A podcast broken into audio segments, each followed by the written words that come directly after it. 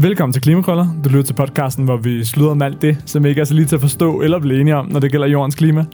Jeg har glædet mig helt enormt til det her. Vi har jo lige haft et par ugers øh, sommerferie. I virkeligheden har jeg været på en lidt længere øh, cykelrejse til, øh, til Georgien. Hjalte Hans Gansen stærkt demens. Verdensmanden, du har jo været altså, øh, flere måneder øh, i Karibien. Øhop, en lille båd. Fantastisk. Øh, men nu er vi simpelthen tilbage efter, øh, efter lidt ferie. Sindssygt skønt. Og øh, sikke et sted, vi er tilbage. Hold op. Jamen, øh, altså jeg vil jo egentlig sige velkommen, øh, Dorte, og jeg kan vel stadigvæk godt sige øh, velkommen til podcasten i hvert fald. Men vi er jo sådan set på, på din hjemmebane, fordi vi sidder heroppe i toppen af en kuppel med 360 graders view ud over indlandsisen. Fordi vi sidder på Camp Egrip, som simpelthen er nærmest midt på indlandsisen. Og øh, du har arbejdet, ikke her, men øh, du har arbejdet med iskandeboringer de sidste øh, over 30 år. Øh, så jeg vil gerne høre lidt om, øh, om dit virke inden for feltet. Jamen, jeg, jeg har jo siden jeg var student, synes det var vildt fascinerende at arbejde øh, med, med iskerner. Jeg elsker også at være ude i naturen, så det hænger sådan rigtig godt sammen. Men det vi gør, det er, at vi bruger en iskerne fra toppen af indlandsisen helt ned til bunden af indlandsisen. Um, og hvis I tænker på en iskern, så består den af lag på lag på lag af, af sne, der bliver trykket sammen til is. Um, sådan at vi har et overlag serien ned gennem iskernen, der rækker 150.000 år tilbage i tiden. Så det vi gør, det er, at vi simpelthen vi analyserer isen, og vi prøver at finde ud af, hvad klimahistorien har været tilbage i tiden. Øhm, og det, vi vil, i sidste ende vil vi meget gerne bruge den viden, vi har, øhm, særligt for de perioder tilbage i tiden, der har været varmere end nu, for at sige, hvad sker der egentlig, når det bliver varmere i fremtiden. Og det har virkelig været fascinerende. Vi er jo lige kommet dernede fra, og man kan se de her Altså, der er nogle lag, der er simpelthen nogle støvlag. Her har der været en storm i Gobiørkenen, en, en forårsdag for 55.000 år siden, og det er jo fuldstændig vanvittigt, at man kan se den iskerne. Ja. Men, men det, I kigger meget på, det er de her, øh, skal man sige, det luft, som ligesom øh, ligger i bobler i isen, og som man kan, kan bruge til at sige noget om klimaet, hvordan det har været. Ja. Og hvad er det præcis, I kigger i? Jamen, det er jo også en af de ting, der gør, at, kli- at iskanterne er så unikke, at øh, når sneen falder, så er det jo sådan noget fluffigt noget med en masse luft imellem. Og så efterhånden, som det bliver begravet af de næste lag og bliver klemt sammen, så bliver luften ligesom fanget. Så der danner sig sådan nogle luftbobler i ismatrixen, vil man sige. Og de luftbobler, det er jo faktisk direkte prøver af forsidens atmosfære. Så når vi kigger ned igennem iskernerne, så siger vi, her er en boble, den er 50.000 år gammel. Det er nærmest en tidsboble, Det er en tidsboble, ikke? Den, den har luften, der var der for 50.000 år siden, for 100.000 år siden. Og så tager vi, når vi har sådan en klump is med, med luftbobler i, så tager den ind i vores laboratorium, og så har vi sådan en nålepude, så knuser vi den, så vi får al luften ud. Og så måler vi simpelthen indholdet af drivhusgasser, CO2 og metan og lattergasser, hvad der ellers er af drivhusgasser. Og så vi, vi har, har kunne konstruere altså kurver over, hvordan drivhusgasserne har været tilbage i tiden, lang tid før mennesket er begyndt at påvirke klimaet. Og nu er det selvfølgelig unfair, at vi beskriver alt muligt, der er helt vildt flot at se, de her iskerner. det, det bliver altså sendt som tv-serie, som livets betydning, kommer det til at hedde. Så bare roligt, der bliver fuld mulighed for at se det hele i praksis. Ja. Du har jo arbejdet med det her felt i helt vildt mange år. Du fortalte øh, tidligere, da vi talte om, om isbjørnebesøg og sådan noget, at du har i virkeligheden været heroppe i 30 år. Hvordan har klimaforskningen, hvilken udvikling har klimaforskningen været igennem i den periode? Der er, der er faktisk sket en meget stor udvikling. Da- jeg begyndte at, at læse som, som student, der snakkede alle folk jo om, øh, øh, bliver det, kommer istiden i morgen, ikke? Og det var sådan et meget eksotisk forskningsfelt, at man, man kiggede på kerner og arbejdede med klima. Men efterhånden er det jo blevet sådan, at klima det er noget, vi alle sammen snakker om. Vi er alle sammen bekymrede for den globale opvarmning, og, og hvad sker der nu? På den måde så er det sådan noget, der er på alles mund, og når man siger, at vi bruger iskerner, vi arbejder med klimaforskning, så møder man kæmpe interesse fra alle folk. Jamen, hvad lærer I, og hvad kan man så se, og øh, hvad, hvad, hvordan kan det hjælpe os med at forstå fremtidens klima? Så scenen er jo virkelig skiftet. Det er jo sådan blevet noget, alle folk kan snakke om, for at være et eller andet sådan lidt eksotisk, at man tog på et ekspedition ind på, på indlandsisen.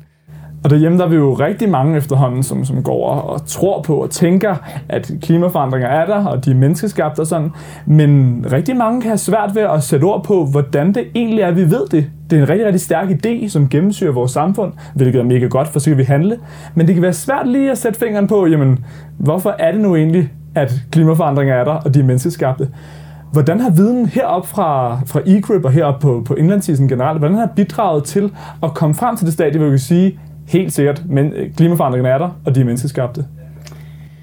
Jamen, målingen af drivhusgasserne har faktisk gjort meget. Fordi vi kan jo måle drivhusgasserne her for, for kernerne fra Grønland 150.000 år tilbage i tiden.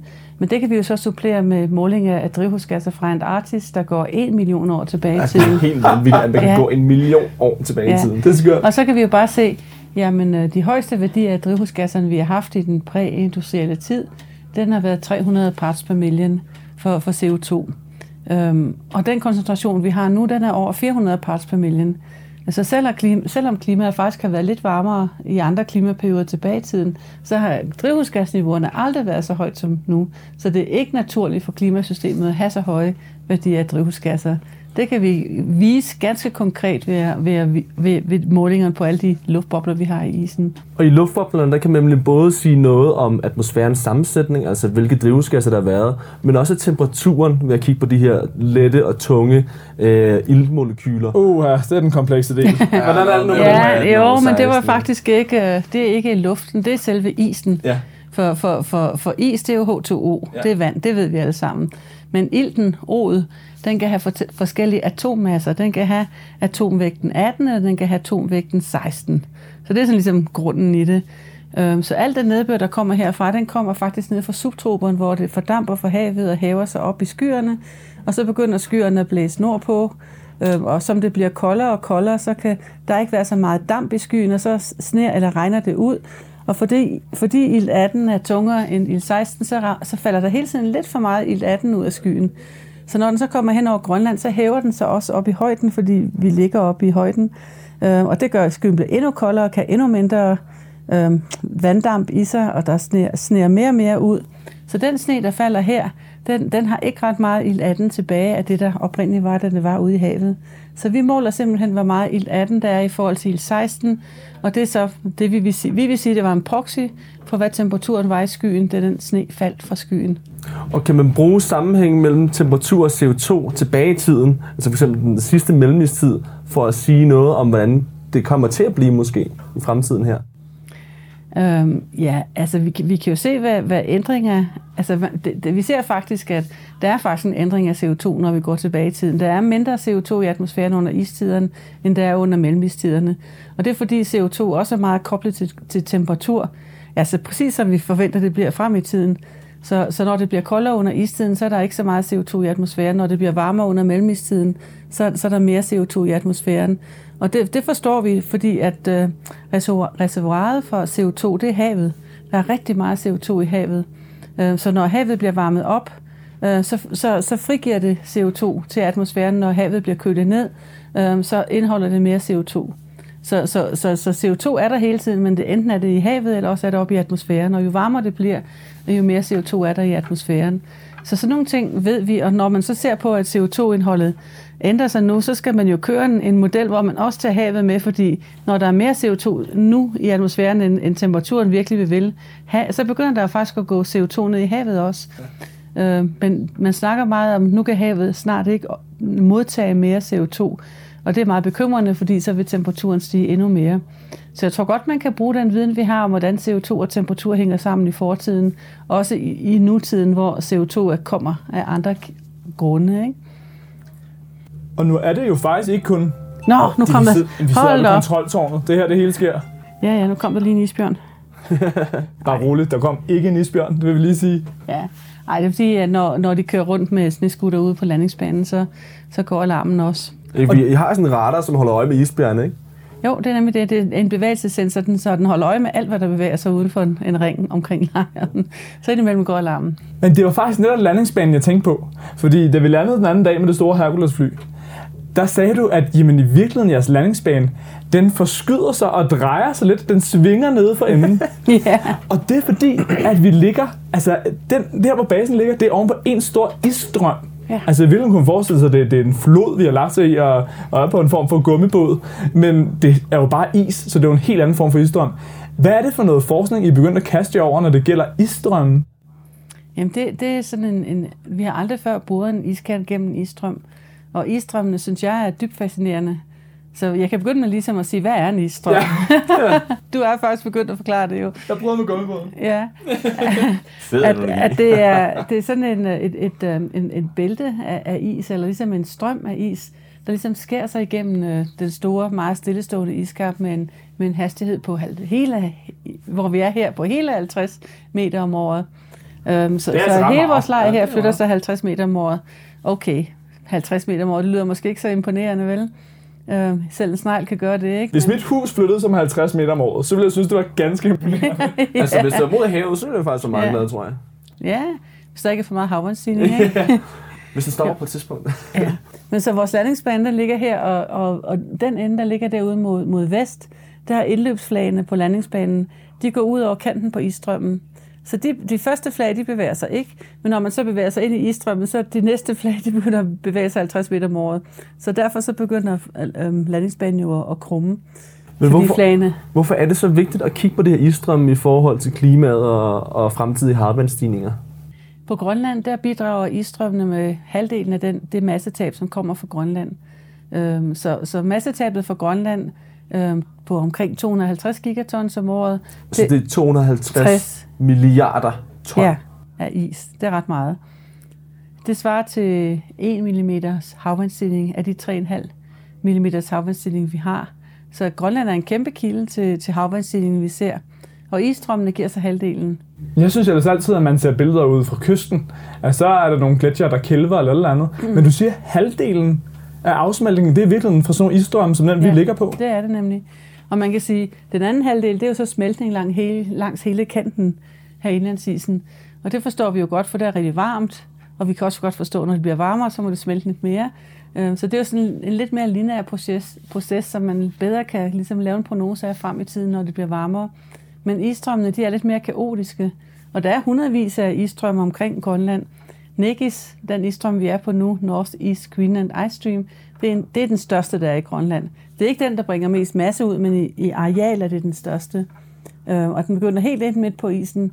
Og den, det, er den, det, det masse, som den spyrer ud, svarer til 8% af det massetab, der er fra Grønland.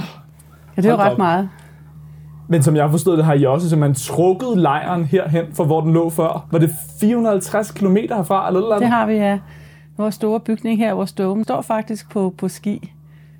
Men, men øh, i forhold til øh, Grønland og dets bidrag til, til havvandsstigninger, hvad, hvad ligger prognoserne for for eksempel Danmark i fremtiden?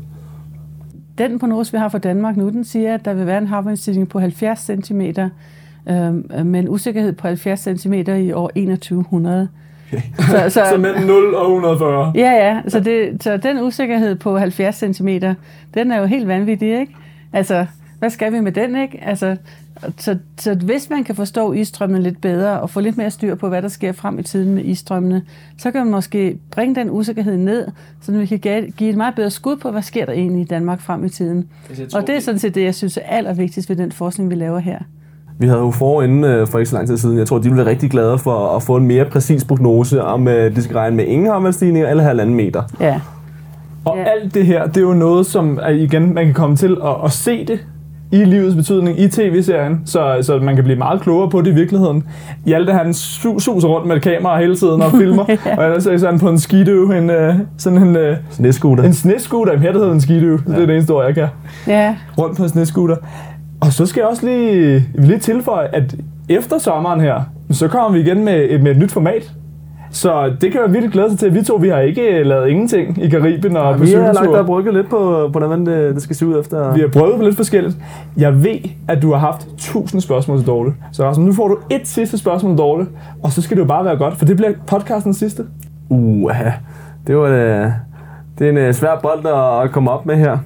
Øh, men Dorte, hvad, øh, hvad er dine forhåbninger for fremtiden, nu hvor du som klimaforsker arbejder med det hver dag? Hvad, øh, hvad tænker du om fremtiden?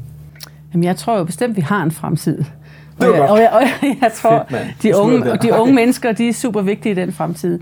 Så vi har en kæmpe udfordring nu med at få styr på vores klima og lade være med at gå den, få den til at løbe helt af lave ved at prøve at reducere vores drivhusgasser. Og vi kan godt, vi kan finde alternative energiformer, vi kan lave ting, som er smarte.